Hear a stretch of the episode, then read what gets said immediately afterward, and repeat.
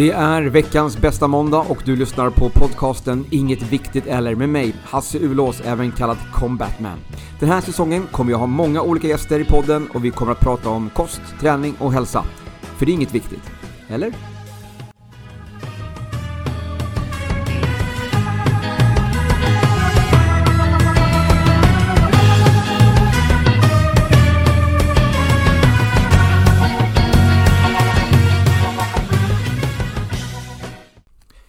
Hej och välkommen till en ny säsong av eh, podcasten Inget Viktigt Eller med mig, Hasse Ulos, även kallad Combatman.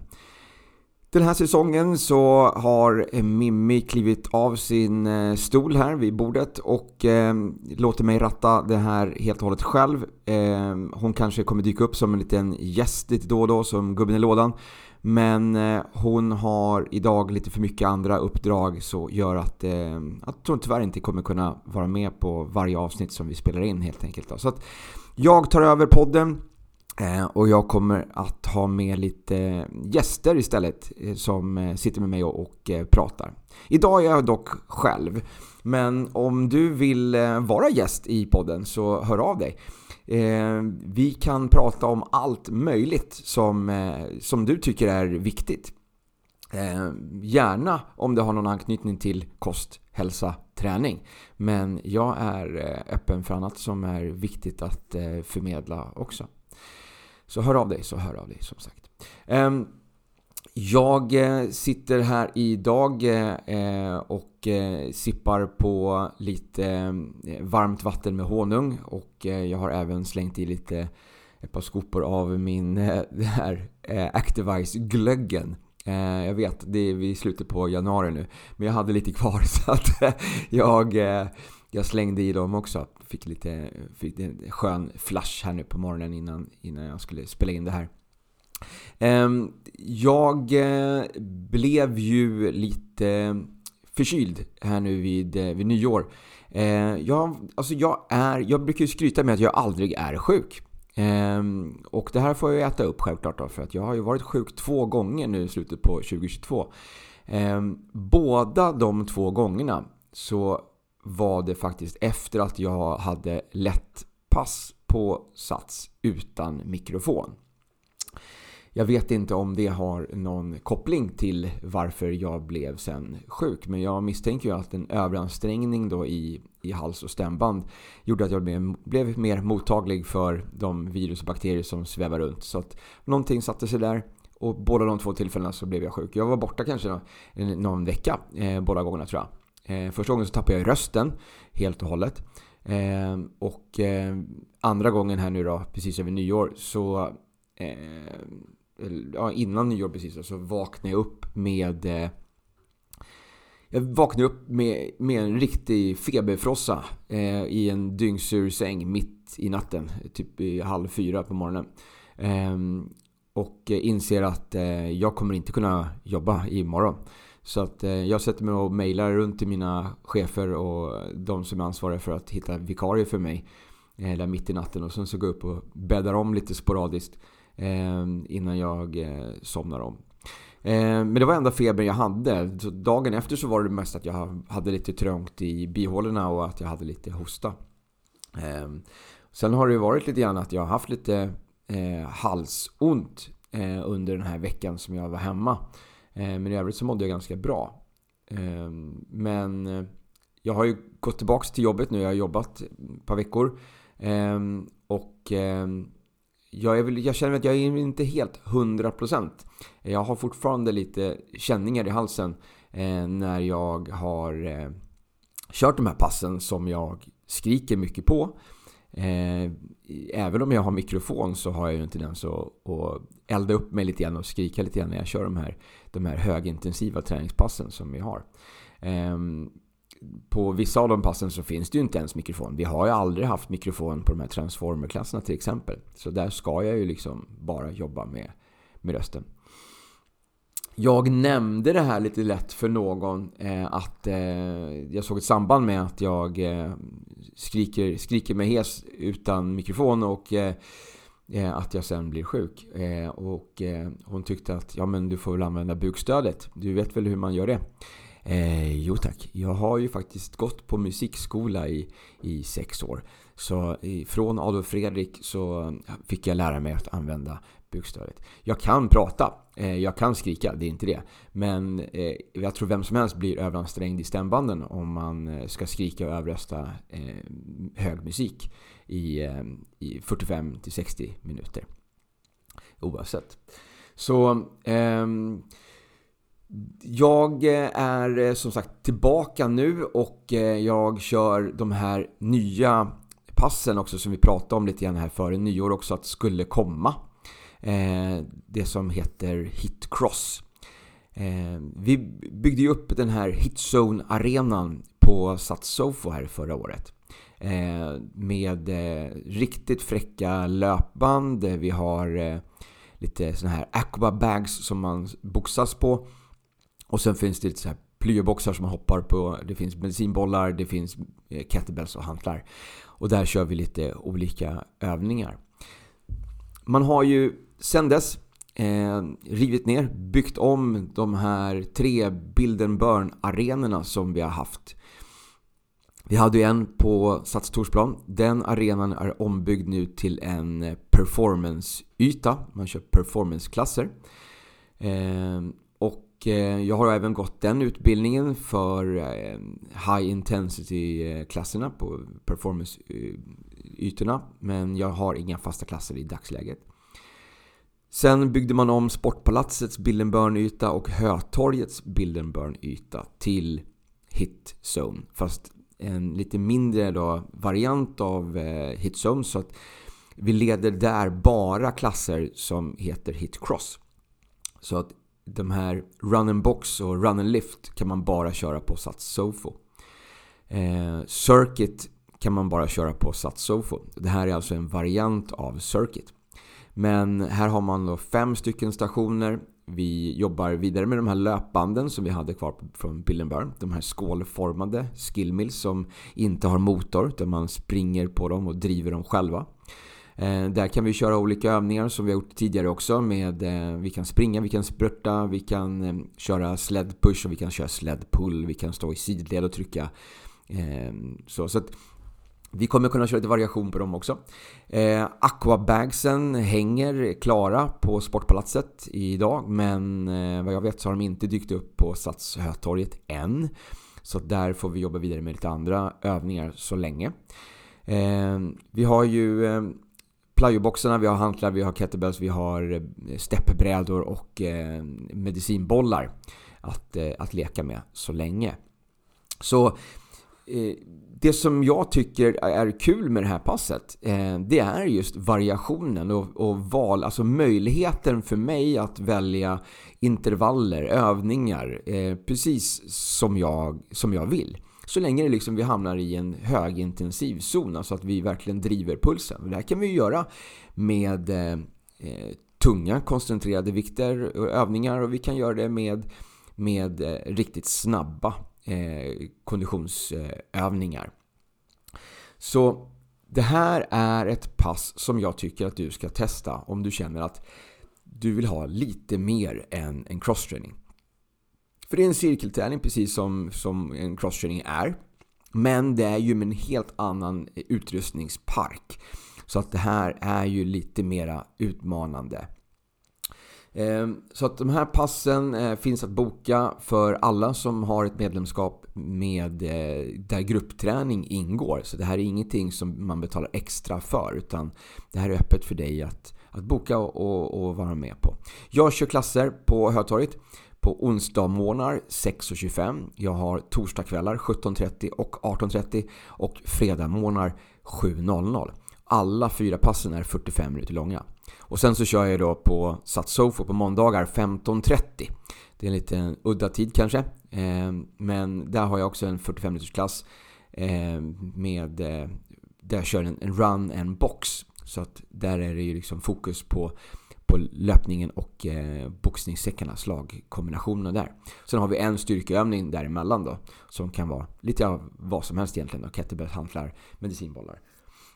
Sen försöker jag variera eh, från vecka till vecka eh, och köra lite nya olika övningar där. Så kom och testa! Kom och testa!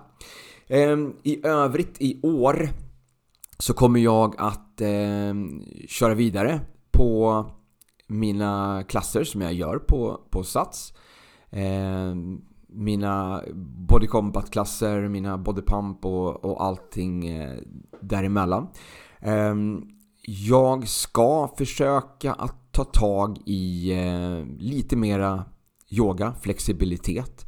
Jag har ju utbildning i ett, eh, ett pass som heter Flexibility numera. Det hette förut FLX eh, och den fanns även som en, en värmeklass och den hette Hot FLX. Men nu heter den istället Hot Flexibility för alla som inte förstod vad FLX betydde. Eh, så att flexibility, jag eh, har som sagt den utbildningen så att eh, jag ska ta tag i den nya koreografin och lära mig den helt enkelt. Och sen så ska vi se om jag kan hoppa in och vikariera kanske och köra något, någon sån klass någonstans.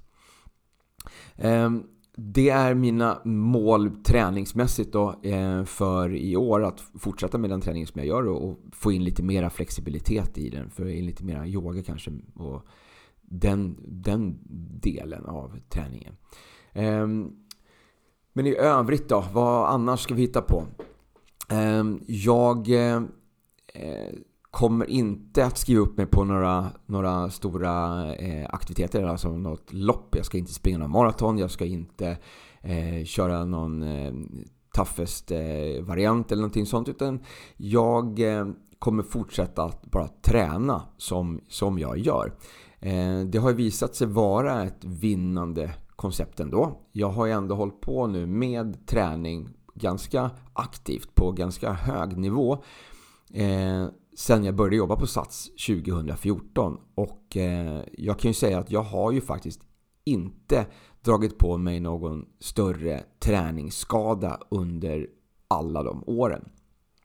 Visst, jag har haft känningar i eh, axlar och eh, knän eh, som har kommit och gått lite grann beroende lite grann på eh, vad, vad för övningar som jag har gjort på gymmet eh, då väldigt frekvent. Eh, så att jag kan dra parallellen till eh, body pump-passen som jag leder. Att om jag leder väldigt många body pump-pass så kan jag märka av att om det är mycket sådana, vissa rörelser då, mycket axelrörelser i viss led eller om det är mycket squats där vi kör en snabb skott ner och stannar upp hastigt. Eh, där märker jag av att jag får lite problem med, med knäna. När vi kör en sån, när jag kör många sådana pass. Men i övrigt så har jag hållit mig hel och frisk. Jag vet att eh, jag för ett par år sedan låg hemma med ett eh, trasigt knä. Men det var inte träningsrelaterat. Det var ju en, eh, en yttre påverkan. Det var ju en infektion. Det var ju ett sår på knät som, eh, som gjorde att eh, jag fick in bakterier där och knät blev infekterat. Sen kan man ju säga att Anledningen till varför den här infektionen tog, det var antagligen för att knät var rejält inflammerat eh, av, på grund av överansträngning. Det var ju så jag misstänkte från första början när jag, när jag började känna av det här att det var, liksom, att det var överansträngt. Att, jag var, det var, att det gjorde ont på grund av det. Jag hade ju ingen, ingen tanke på att det skulle vara någonting annat. Men det blev ju drastiskt eh, betydligt värre. Under, under den dagen så blev det ju, blev det ju fruktansvärt. Eh, det svullnade upp ordentligt och jag kunde, kunde inte stödja mig på det. Eh, men eh, även när, när jag väl kom in på akuten så var det ju inget eh, glasklart att det var att det var det ena eller det andra. Eh, de var ju tvungna att, eh, att sticka hål på, på knät för att se vad, om det var infekterat eller om det var en inflammation. Eh, med tanke på att jag inte hade haft någon feber. Eh, så det, var, det, var den, det är väl den värsta skadan som jag haft och den är ändå inte som jag säger träningsrelaterad. Sen har det hänt att jag har eh, strängt, eller jag sträckt eh, hamstrings. Eh, gjort en liten snabb spark när jag inte riktigt varit uppvärmd ordentligt. Problemet är ju ofta det också. Det som jag slarvar lite grann med är just uppvärmningen kanske. Att eh, i många fall så så kliver jag in på gymmet ehm, eh, några minuter innan, eh, innan klass. Jag kommer in i salen, jag ställer upp lite redskap. Eh, och sen så visar jag lite övningar som vi ska göra. Och sen så kör vi uppvärmningen. Så jag gör ju alla de här övningarna, jag visar alla övningar helt kall, helt ouppvärmd. Eh, och det är ju kanske lite tokigt. Eh, så jag borde kanske värma upp lite mera innan jag visar de här övningarna så att jag inte riskerar att jag skadar mig. Men så ser det ut idag i alla fall. Ehm, och jag har inte dragit på mig några skador och det är jag ju väldigt stolt över. Att ehm, kunna säga att under alla de här åren som jag har tränat så intensivt som jag ändå har gjort så har jag liksom inte dragit på mig någon större skada. Jag har haft eh, ansträngningar i underarm, så tennisarmbåge har jag fått eh, också på grund av att jag ledde en period med eh, fem eller sex body pump-pass i veckan där vi gjorde väldigt många high pulls. Ehm, ja, och det, det, blev ju, jag tog ju tungt på stången varje gång och då blev det överansträngningar helt enkelt. Men det har ju aldrig blivit så att jag har blivit sjukskriven på grund av de här skadorna. Ehm, och någonstans mitt eget lilla ego, jag vägrar ju liksom att backa. Jag vägrar ju att gå ner Eh, och köra på en tom stång liksom. Eh, utan kör jag bodypump så kör jag bodypump. Då ska vi ha vikt på stången. Eh, sen så ska vi inte överdriva det här. Alltså bodypump är ju just bodypump. Det är ju ett eh, sån här konditionsträningspass. Så att, eh, jag räknar inte med att någon ska köra eh, med 40 kilo på stången. Eh, jag ser ibland instruktörer som lastar på den mängden på stången eh, och sen gör de tre halva squats och lägger ner stången och sen så står de och pratar resten av, av låten. Och det tycker jag lite ger eh, fel signaler till våra medlemmar. Eh, med tanke på att vi inte alls ska ha den mängden, alltså den vikten på stången när vi kör de här övningarna. Vi ska ju göra många repetitioner och gärna i stor eh, omfång. Eh, och de som då härmar instruktören i det här fallet och lägger på mycket vikt på stången, de gör ju inte hela rörelser. Utan de gör ju liksom en fjärdedels squat i eh, varje rörelse. Så jag vet inte riktigt vad, eh, vad, vad man vill få ut av det egentligen då. Ehm, så hellre skulle jag säga att man backar ner eh, betydligt mer i, i vikt och jobbar på omfånget först. Så att när du sen har den möjligheten att ta vikten som du har på, på nacken och komma ner i en skott där du vänder med rumpan strax över knävecksnivå Sen, därifrån, då kan vi utmana och lägga på lite mera vikt. Så jag eh, eh får, ju, får ju ut min träning av de passen som jag själv eh, leder idag. Eh, men jag har en ambition av att eh, köra mera klasser. Eh, köra mera träningspass utöver det. Jag skulle jättegärna delta på mina kollegors pass mera för att få mera inspiration. Att få höra lite grann om hur de säger, vad de, hur de coachar och vad de gör för att, eh, för att medlemmarna ska liksom prestera mer. Att gå utanför sin, sin eh, komfortabla zon.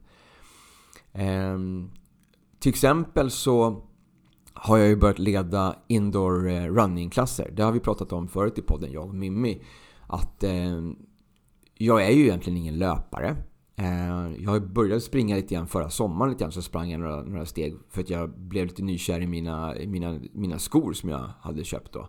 Eh, och bara svävade fram när jag sprang i dem. Men jag eh, tycker fortfarande inte att det är kul eh, att ställa mig på ett löpband eh, och springa i, i en timme. Eh, det vet jag inte om jag någonsin kommer göra. Eh, och när jag leder mina indoor running-klasser så eh, springer jag själv inte alls. Utan jag coachar. Jag floor-coachar. Jag eh, pratar teknik och jag eh, eh, pratar om mycket om vad vi har, alltså vad vi har framför oss. Lite grann att visualisera det här, det här loppet som vi ska köra tillsammans. Och sen så gör jag det som jag är absolut bäst på. Jag kör ett, ett brandtal på slutet. Jag får människor att göra det som de trodde var omöjligt. Jag får människor att gå utanför sin komfortabla zon och prestera. Ehm, men jag eh, skulle vilja lära mig mera om eh, tekniken runt omkring eh, löpning. Vad jag som instruktör kan tillföra till de här klasserna mer.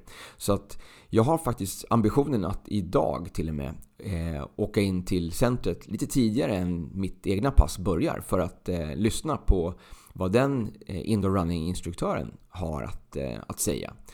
Så att, eh, och hon är ju riktigt duktig. Alltså jag pratar om Rebecca Miller. Det här är ju liksom en riktig långdistanslöpare som verkligen vet vad hon snackar om. Eh, så att jag ska ta mig in och eh, lyssna på henne innan jag ska köra mina, mina pass idag. Ehm, men jag tänkte också att idag, det här första avsnittet, så tänkte jag också att vi ska lyfta en annan sak som är aktuell.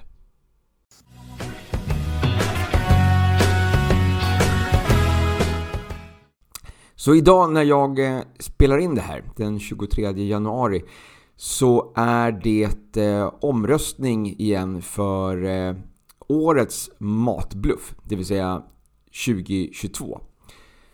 Och jag är lite fascinerad över det här fortfarande eh, hur det här kan fortgå. Alltså hur kan matproducenter att fortsätta, eller få fortsätta att eh, benämna produkter med namn som vilseleder på det här sättet.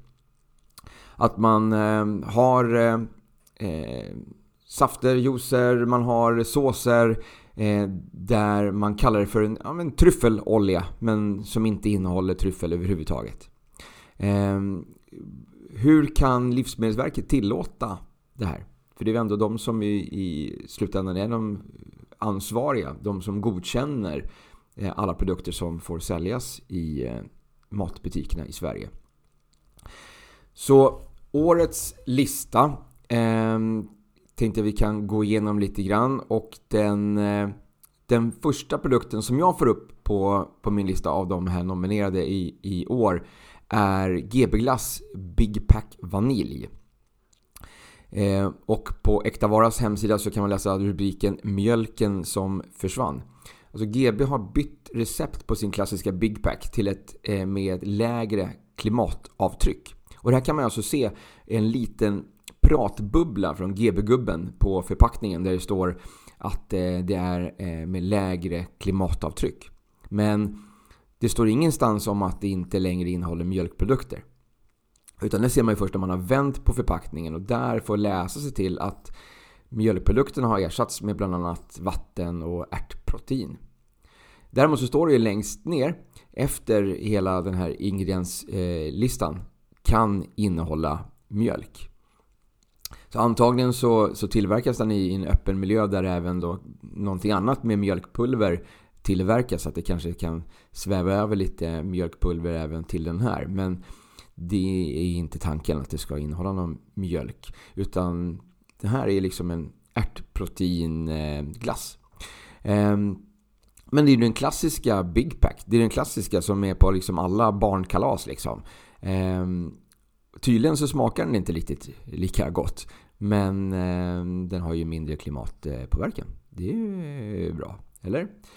Ehm, så jag vet inte riktigt. Ja, det här är liksom det här är falskt. Alltså glass är glass. glass. Det här har vi tjatat om förut. Jag och Mimmi pratade om det här förra året. Att glass tillverkar man med mjölk. Eh, så alla de här glassarna som är med alla möjliga olika andra ingredienser eh, ska vi liksom kanske inte kalla för glass längre. Utan vi måste hitta på något annat, annat namn för, för dem skulle jag säga. Ehm, Nästa på listan som jag får upp är ett, ehm, en, en cider med smak av lingon. Alltså cider från Norrbotten. Eh, och sen står det smått eh, äppelcider med smak av lingon. Men eh, var är lingonen? Eh, alltså stoltserar man med att vara en cider från Norrbotten med smak av lingon så, så kanske liksom, alltså även, och även etiketten pryds av massa lingon.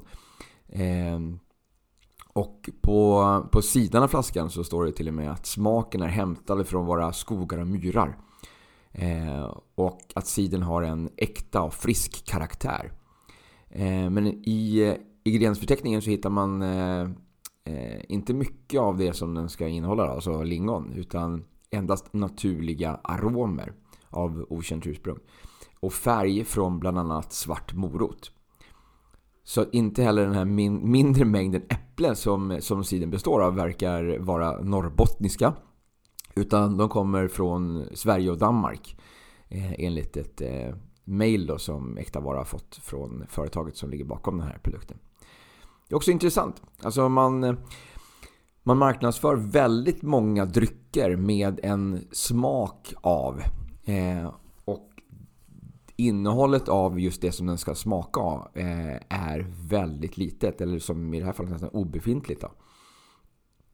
Eh, det finns en annan dryck på listan som jag såg. Och det var eh, Bravos eh, sån här morgonjuice-grej eller vad det är. Eh, juice kanske bara. Eh, med röd apelsin. Eh, och alltså det, hela förpackningen är full med bilder på apelsiner. Eh, men eh, eh, största ingrediensen är äpple.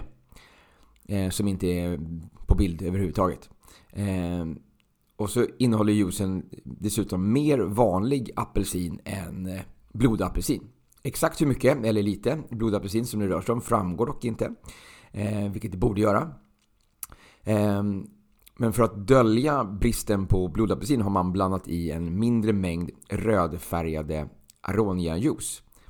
Eh, så jag vet inte riktigt varför man inte då istället använder sig av röd, alltså eller blodapelsin för att färga juicen. Men nej, tydligen så är den här Aronia-juicen kanske billigare då. Eh, men eh, det här är också någonting som har skett då sedan dess. Eh, att de har blivit nominerade. Och det är att Skånemerierna har, eh, eller Skånemerier har hört av sig till Äkta Vara och sagt att de ska ändra designen på produkten i början av 2023. Så att någonting händer ju ändå när man eh, som konsument sätter ner foten och, och eh, säger att det här är inte okej. Okay så försöker ju ändå vissa företag att, att göra någon sorts förändring. De kommer till försvar och de försöker göra någon, någon förändring för att vara mer transparenta. Eh, för att vara mer ärliga. Men eh, Mm, det tråkiga är att man försöker. Man försöker in i det sista. Eh, vi har en eh, eh, sån här havre, eh, havredrycksvispgrädde typ. Eh, från, eh, från Fazer. Eh, Oat for Whipping heter den. Ehm, och på förpackningen så står det ju att det är en så här, vegetarisk eh, fat blend made from Nordic Oats. Um, och um, eh, Oat for Whipping som sagt, namnet antyder att det här är en vispbar produkt som liksom havredryck görs av nyttigt havre. Men eh, Eh, det, den innehåller bara en ynka procent havreextrakt.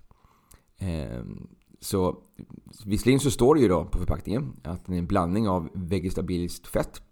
Ehm, och det är ju en mer korrekt beskrivning av innehållet eftersom huvuddelen utgörs av eh, vatten och härdad kokos och rapsolja. Där det här nyttiga fettet har försvunnit. Så att det här är väl eh, också en, en så här, lite... Alltså havreprodukt med 1% havreextrakt. Mm. Ja.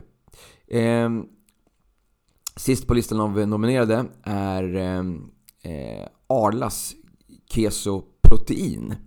De har ju ett eh, speciellt liksom, keso som ska ha lite mer protein, då, lite mer sportigt liksom, som ska passa till en aktiv livsstil. Ja, den här har jag köpt själv någon gång i tron att Liksom att oh, det här nu blir det inte en proteinbomb. Eh, jag tycker, de, jag tycker den är lite, lite slafsig på något sätt. Så att det, jag gillar den inte riktigt ändå. Konsistensen på den här. Men Eh, om man då vänder på den här förpackningen så tar man en vanlig kesoförpackning som står bredvid och så läser man på den så inser man ju att det, skillnaden är egentligen bara 1% i protein. Men var så 14% i den vanliga och 15% i den här proteinkesot. Um, ehm, så att det är ju liksom, eh, det här är ju en produkt som då anspelar på att man ska få i, få i, sig, i sig mycket protein. Eh, och kanske då till skillnad från originalprodukten. Men ja, skillnaden är ju som sagt väldigt liten. Och jag tycker fortfarande att den vanliga keso i så fall är godare än den här proteinkeso. Så att det här är alltså de eh, nominerade produkterna för, eh, för 2022.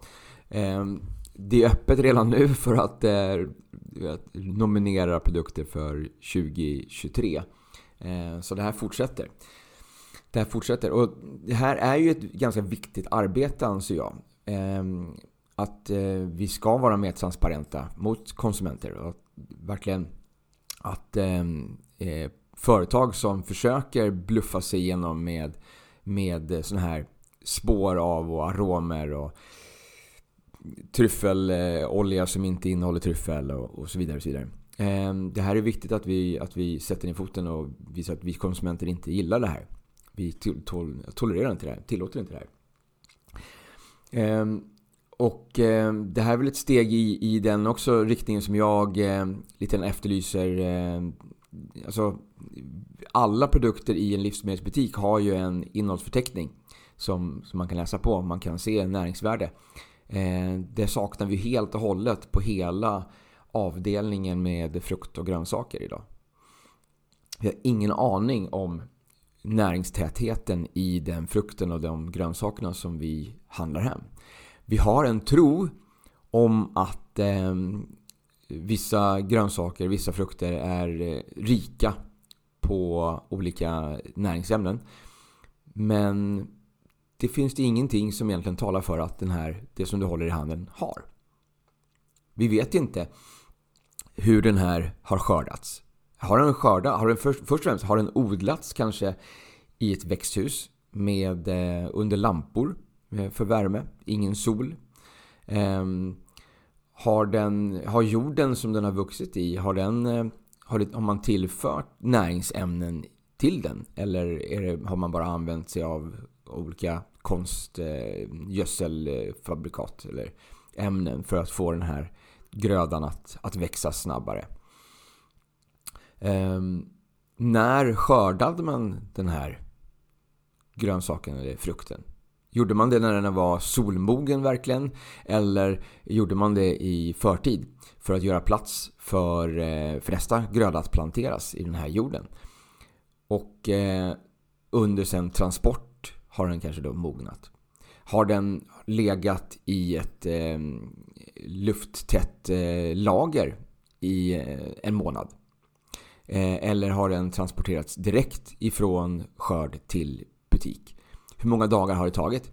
Eh, vi vet ju också att näringsämnena avtar från frukt och grönt. Eh, sist jag hörde det här så var det, då handlade det om ungefär 30% per, per dygn. Så att tomaten från Holland, eh, om den har tagit mer än tre dagar på sig från skörd till din tallrik så är det egentligen bara vatten och fibrer. En röd färg. Eh, men det är ju inte... Den tillför inte mycket mer till din, eh, till din mat egentligen. Den tillför inga näringsämnen. Eh, så att, visst, jag, eh, jag köper fortfarande frukt och grönt. Eh, jag lever inte bara på pulver som många verkar tro. Eh, jag äter, jag äter mat. Jag äter frukt och grönt. Men jag ser inte det som en källa till eh, näringsämnen. Jag tror inte att när jag äter min paprika att jag kommer få i mig massor av C-vitamin. Jag tror att de, de siffror som finns där det står hur mycket eh, C-vitamin det finns i en, i en paprika. Det är från en, en nyskördad eh, solmogen frukt eller grönsak. Det är där man har mätt upp det här och då fått fram de här optimala eh, värdena. Men jag tror inte att det ser ut så idag i, i den, från den vanliga matvarubutiken som du handlar ifrån. Tyvärr. Så det är därför som jag eh, tillgodoser mitt behov av eh, vitaminer och mineraler via tillskott. Så det kan vi prata mer om en annan dag. Ehm, men eh, och önskan om att få en eh, mera koll på vad som finns i frukt och grönt kan vi också diskutera mera. Ehm, en annan produkt som det saknas innehållsförteckning på av någon besynlig anledning det är ju alkoholhaltiga drycker. Men bara när alkoholhalten överskrider en viss, en viss gräns. För att eh, ett alkoholfritt vin eh, måste ha en innehållsförteckning när det säljs i matvarubutik. Men eh, när, en, när en, en, samma fabrikat men med alkoholen kvar eh, det vinet behöver inte ha innehållsförteckning för att den säljs på Systembolaget. Eh, vad är logiken där? Eh, logiken har varit från eh, vinproducenterna att det förstör etiketten. Att det blir lite fult med massa... Man ska, man ska ha en innehållsförteckning och i vissa fall så kan den här vara väldigt, väldigt lång. Eh, så att, ja, det förstår jag. Det är klart att det inte blir snyggt att ha en, en 40-radig eh, innehållsförteckning på baksidan av vinflaskan. Eh, men eh, tänk vad intressant det vore. Vilken, vilken konkurrenskraft det skulle vara för de här naturvinen som inte håller, inte håller eh, massor med, med tillsatser.